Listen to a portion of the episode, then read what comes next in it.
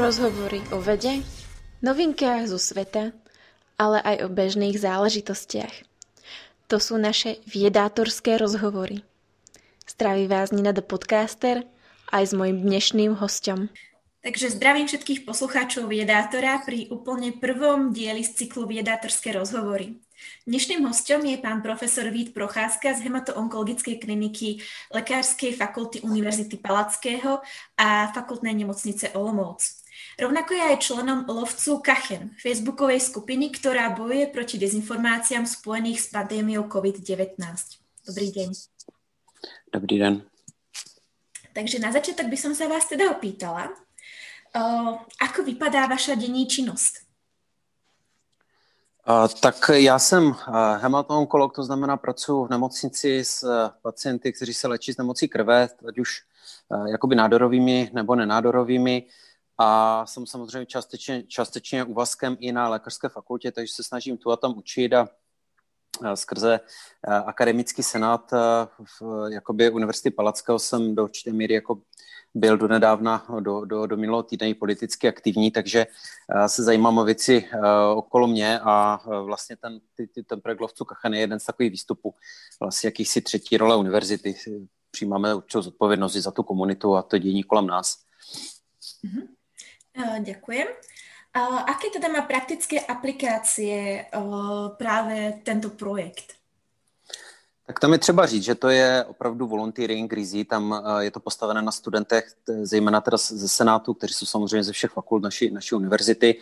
Je to non-profitní, bez jakýchkoliv finančních vstupů, ti lidi to dělají zdarma, s veškerou využitím své techniky, svých znalostí.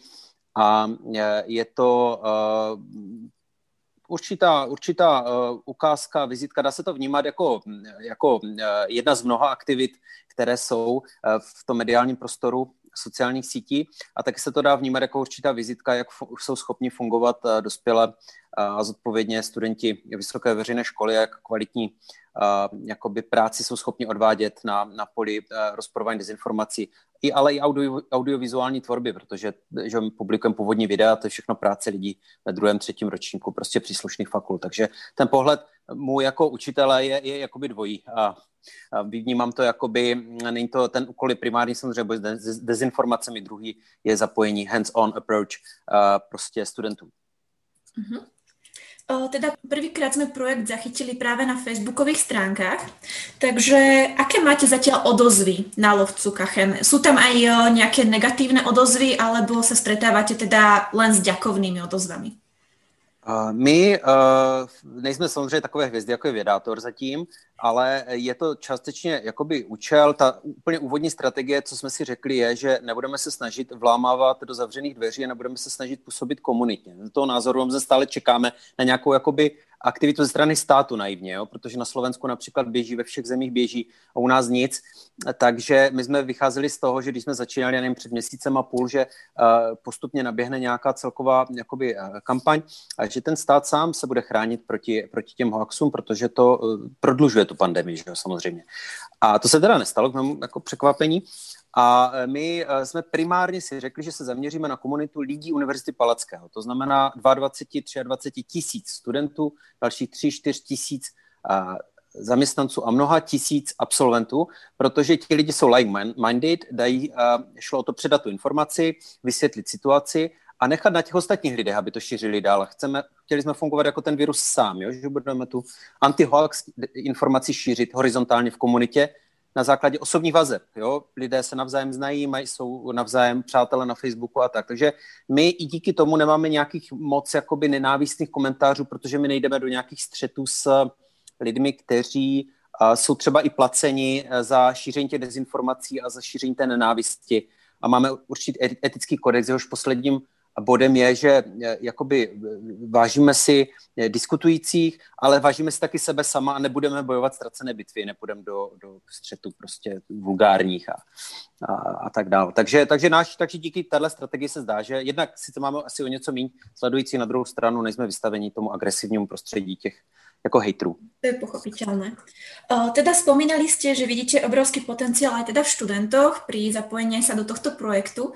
Ako by sa práve študenti, ktorí nie sú teda študentami Univerzity Palackého, lebo nás počúvajú teda určite aj študenti iných univerzít, alebo teda aj neštudenti mohli zapojiť do tohto projektu?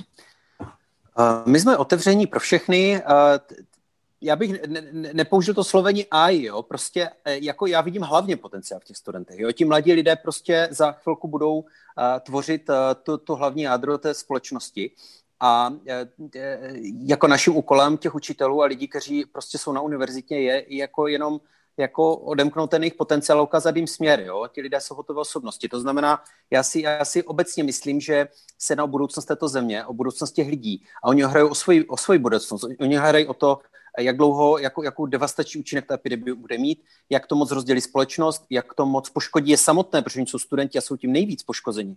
Adolescenti, mladí dospělí jsou nejvíc poškození to pandemii.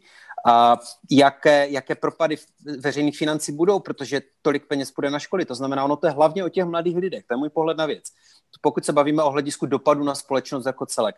A my samozřejmě máme e-mail a může se nám kdokoliv ozvat. Nejsme samozřejmě schopni zprocesovat stovky lidí, ale tu a tam se někdo ozve, ve smyslu jsou lidi aktivní, kteří jsou i kompetentní a, a na, průběžně navazujeme jakoby další, uh, další spolupráci. Na druhou stranu nemáme ambice být celonárodní hnutí. My jsme lokalizovaní v Lomoci a stačí to. My máme ten cíl, že kdyby jsme oslovili těch 30, 40, 50 tisíc lidí, eh, tak nám to jako stačí, protože kdyby to dělala každá vysoká škola, jakož to dělá řada z nich, tak tak je to fajn a eh, tím, tím efektem lavinovým, kdyby každý ten člověk měl reprodukční číslo 2, tak nám to stačí. Jasně, takže jste vlastně otvorení všetkým, kteří mají záujem. A... Určitě ano, uh, určitě. Mhm. Dobre, ďakujem. Uh, teda je pravda, že na internete sa môže objaviť všeličo. Teda to spôsobuje aj práve tento stav tých dezinformácií, ktorý teraz nastáva. Uh, čo vás najviac zaráža pri de- dezinformáciách ako takých a ku ktorým sa teda vy dostávate? A máte nejakú skúsenosť, pri ktorej ste si povedali, že tomu naozaj nemôže už nikto veriť? Já bych eh, rozdělil ten problém do dvou skupin. Jedna skupina je takových těch dezinformací, které jsou z frustrace, z nepochopení věci a takových těch běžných lidských strachů.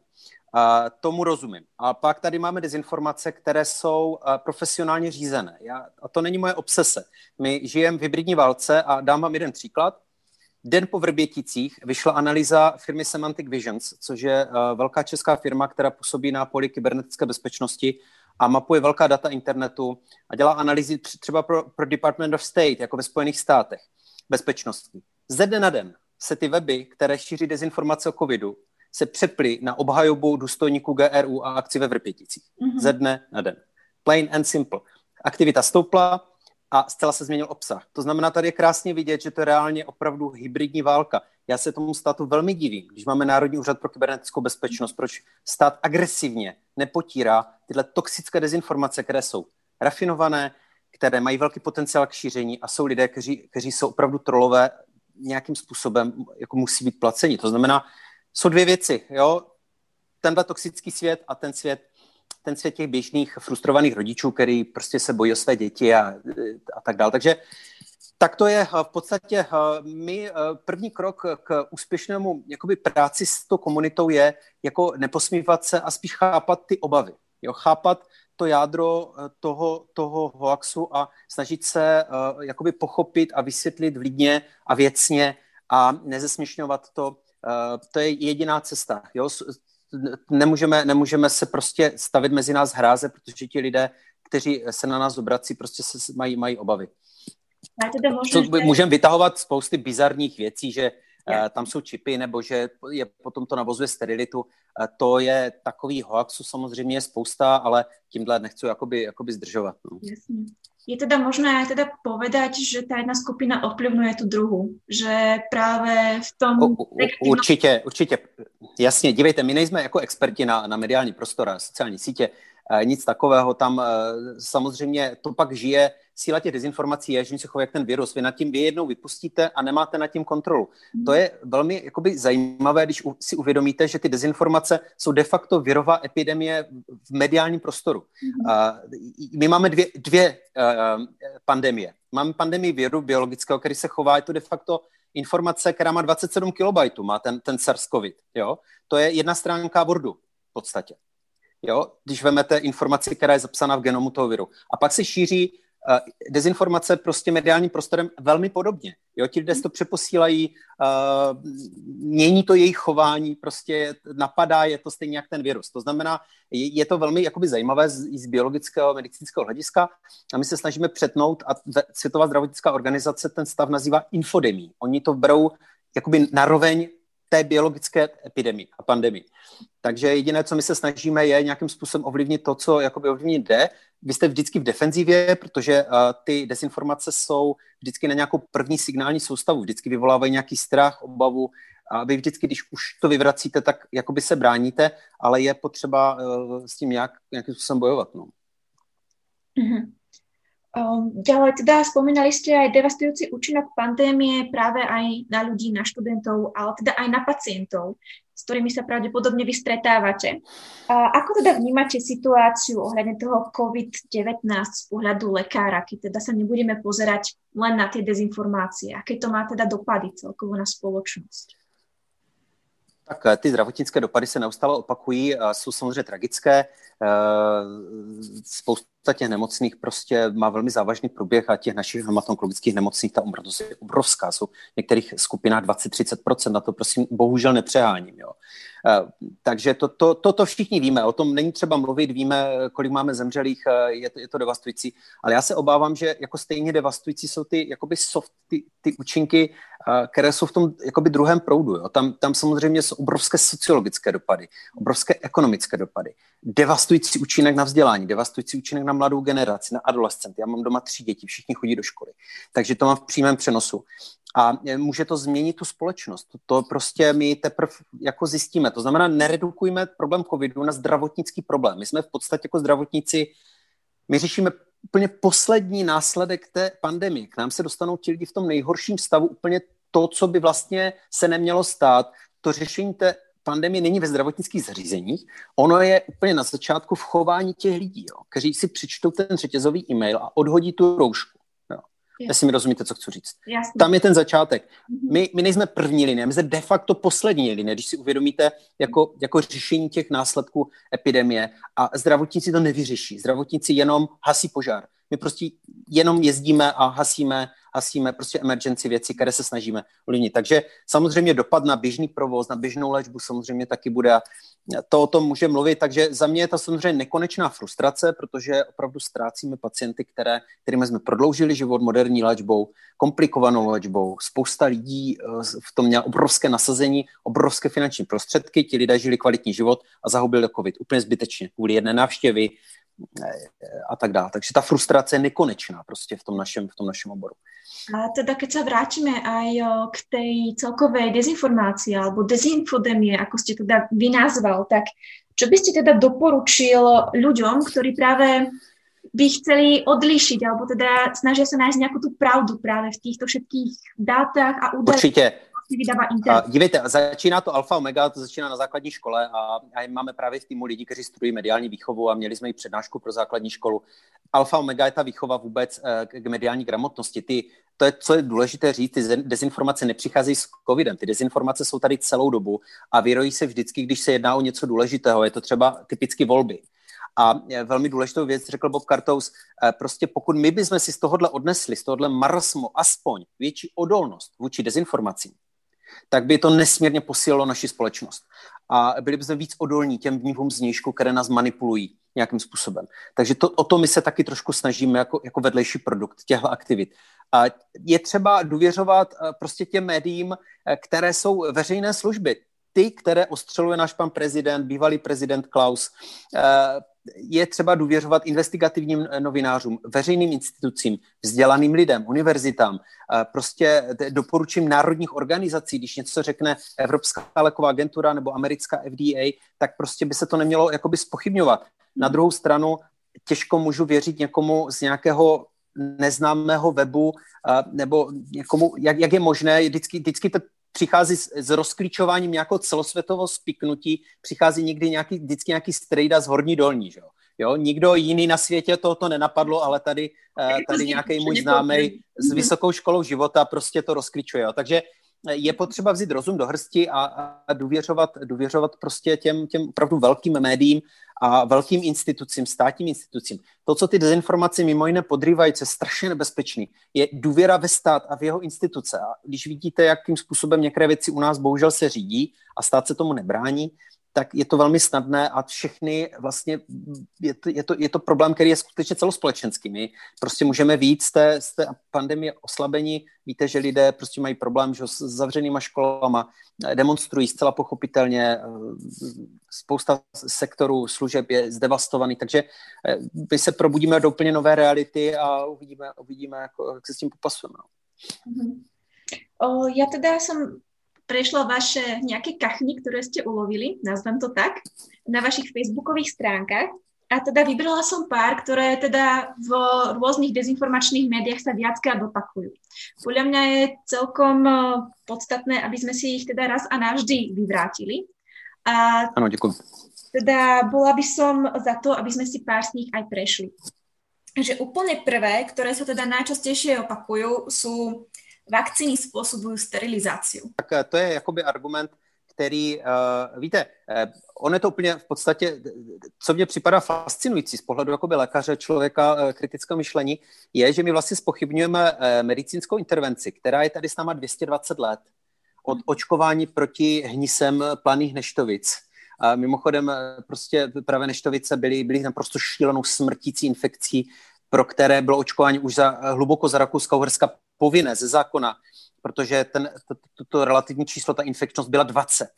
Zatímco ten, ten, ten, ten jo, tady se bavíme o 1,2, to znamená, to, to, na to zemřeli desítky milionů lidí. To znamená, my tady máme jako nějakou intervenci, očkujeme samozřejmě různými látkami, se nedá porovnat. Nicméně ten princip je identický, že učíme imunitní systém nějak bojovat s nějakým známým patogenem. A po 220 letech, po té, co generace a generace jsou očkované, každý z nás je očkovaný od děcka, řekneme, a teď to způsobuje sterilitu. A já to na to můžu odpovědět jenom tím vtipem, nebo to bylo asi vážně míněno, že, že, že pokud si necháte píchnout vakcínu, tak vy, vaše dítě i jeho dítě bude sterilní. Jo? Na to se dá reagovat jedním humorem. Jasně, to je pochopitelné.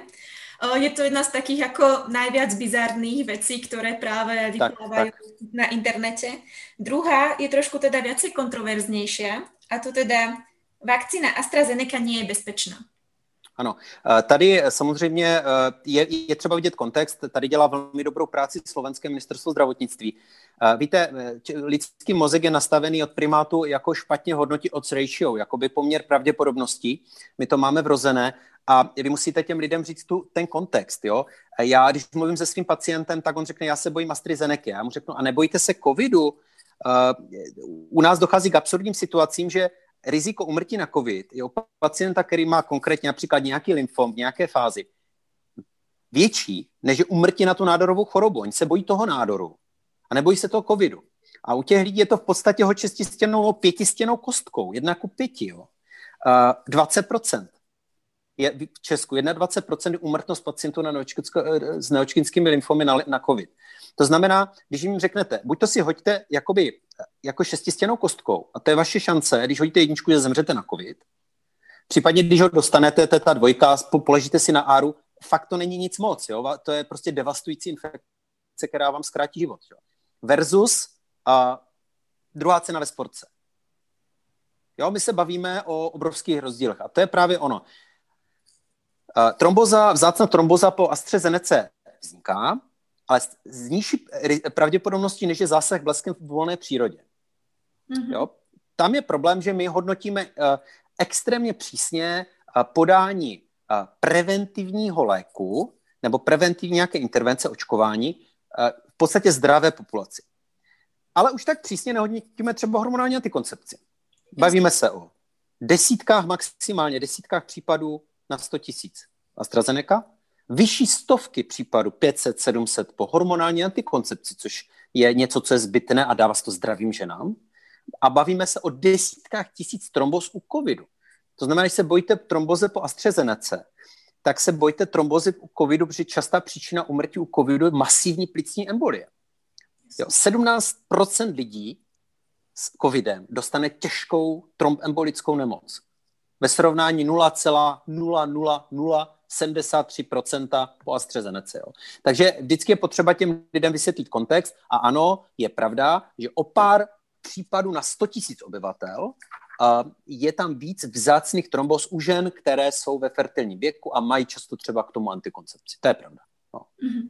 Jo. Ale deset tisíckrát víc má, vám ta vakcína sníží riziko umrtí, vážných následků, hospitalizace a tak dále. Jo. Takže mhm. kdyby ti lidi, co se bojí, když deset tisíc lidí nenaočkujete, tak, tak prostě z nich, eh, nebo 100 tisíc, tak z nich eh, s covidem dostane prostě 17 tisíc trombózů. Že? Takže eh, je velmi důležité těm lidem to vysvětlovat. A je bohužel velmi hloupé to, co třeba udělali dánové, a to kritizovali experti v oboru, říct, my to stahujeme, my to nebudeme používat. Jo? To je prostě takové už prostě přijde jakoby rozežranost. Ta vakcína je samozřejmě účinná, kvalitní a je spojená s naprosto minimálním, ale minimálním rizikem, které je xxx násobně převyšuje benefit, který to má. Stejně je to Johnson Johnson například. Mm-hmm. Jo? A proto, když se bavíme třeba o vakcíně Sputnik, která je konstrukčně stejná, jako je, jako je AstraZeneca, tak proto neustále se bavíme o tom hodnocení bezpečnosti, protože tady jsme ultra přísní a, a, a o Sputniku máme velmi málo informací a chceme tady pustit vakcínu jenom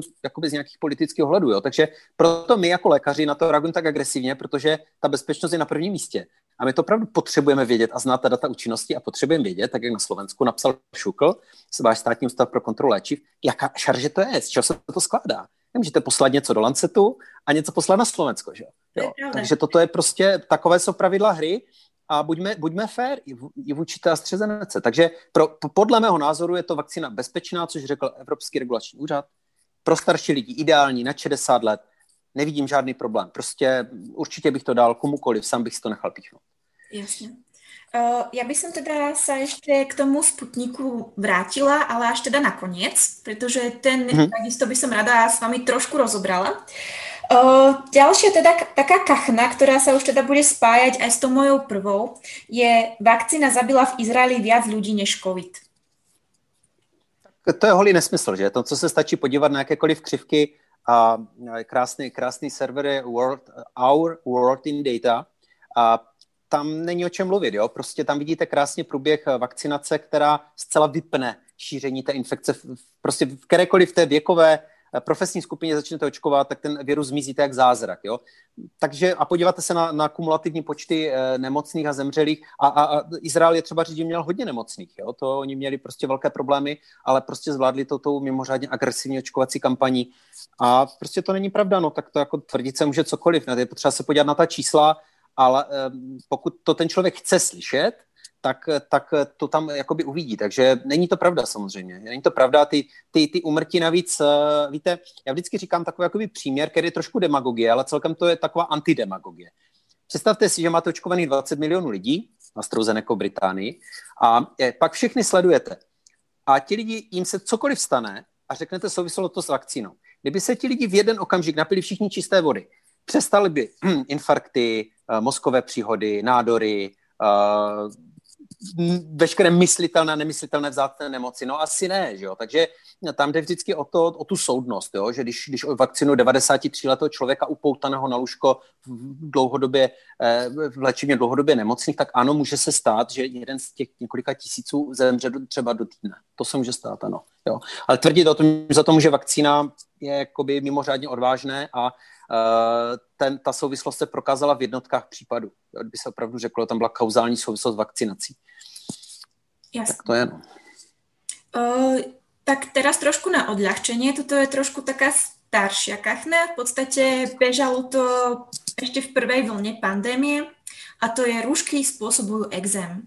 My sme teda už z rúšok no, na respirátory, ale stále sa to opakuje, ten nekončiaci problém okolo exému, takže ako by ste to vysvětlili? Ne, ne, tak to, to, je, to je samozřejmě relevantní, tam, tam my musíme, ta, ta, tam ten apel na tu hygienu a na to, na to pravidelné měnění musí být, to prostě s tím souhlasím. Uh, exém to způsobovat samozřejmě citlivým lidem, pokud to nebude bude bakteriálně kontaminovaná rouška a ten člověk to nebude měnit a bude ji nosit tři dny, tak, tak ho bude mít, to je jakoby jasné. Ale to je základ, otázky základní hygieny, není tam to rovnítko, budu, nasadím si roušku, budu mít exém, není to tak.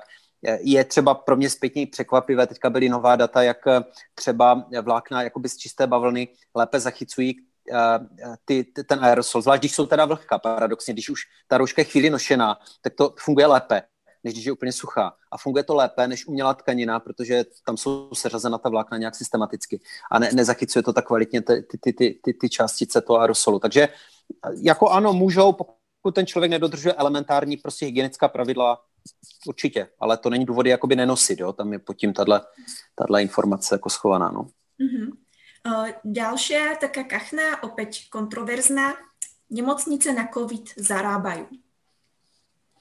No, tak eh, to je prostě, eh, to je skoro naopak, no, protože um, Jednak eh, ty, je pravda, že se tam nějakou dobu platili jakoby pošťovny o něco víc. Já ty detaily se omlouvám, úplně neznám ale je třeba říct, že my jsme placeni výkonově a pokud vám stojí jakoby operační program a stojí vám celá, celý špitál, tak vy na tom jako nemůžete vydělat. Jo? Vy na té péči zas tak lukrativní to není, aby když zavřete nemocnici, přestanete dělat jakékoliv v lukrativní výkony, tak prostě, že na tom vyděláte. Já, já jsem přesvědčen, že to, že to prostě eh, jako nevyděláte. Navíc musí, je třeba si uvědomit, jak funguje české zdravotnictví. To prostě není výdělečný biznis. Vy pracujete s nějakým virtuálním rozpočtem, do kterého se musíte vejít a vyjednáváte s pojišťovnama každý rok o nějaký jako budget. To není jako komerční firma, jo? to prostě typicky fakultní nemocnice, že státem zřizovaná. To jako vy ne- negenerujete žádný zisk.